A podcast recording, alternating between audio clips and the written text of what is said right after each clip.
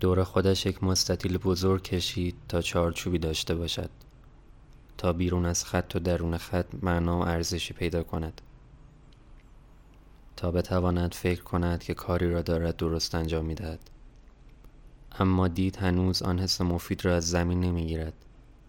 برای همین یکی از هم نوعانش را آن طرف مستطیل نگاه داشت و بین خودش و او یک خط دیگر کشید تا هر کدامشان یک زمین مساوی داشته باشند.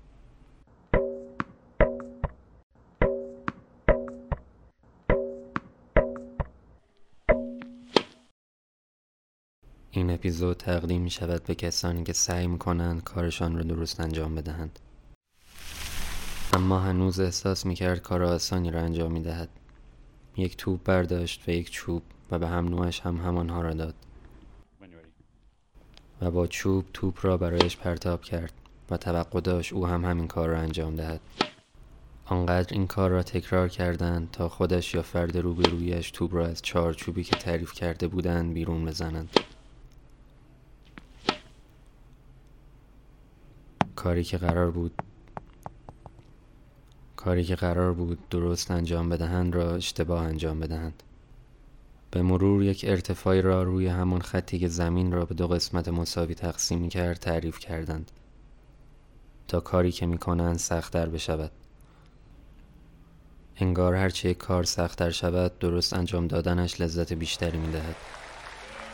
و در آخر توپ را بالا انداخت و با تمام زورش با همان چوب به آن ضربه زد.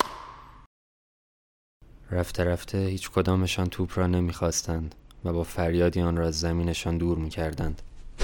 انگار از همه توپ ها متنفر شده بودند و نمی‌خواستند در زمینی که برایشان مقدر شده بود دوبار بالا آمدن خاک را ببینند.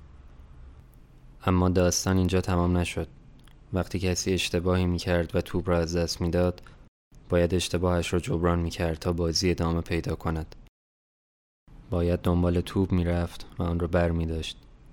اما آن دو نفر تصمیم گرفتند که اشتباهاتشان را جبران نکنند و فرد سومی را آوردند که این کار را برایشان انجام بدهد. تنیس را سه نفر بازی می کنند و به نفر سوم گفتند که وارد چارچوبشان نشود. یا به سرعت از درون خط به بیرون خط برود تا بازی بتواند ادامه پیدا کند اما وقتی آن دو نفر کارهای درست و اشتباهشان تمام می شود نفر سوم وارد چارچوب خودش می شود و زمین سرخ را جول می زند قدم به قدم همه مستطیل را زیر نوری سفید طی می کند و همه توپ های سبز را پیش خودش نگه می دارد. و خاک سرخ آماده می شود تا دو نفر دیگر را مهمان خودش کند. تا آنها هم بتوانند اشتباه کنند و سعی کنند که کارشان را درست انجام بدهند.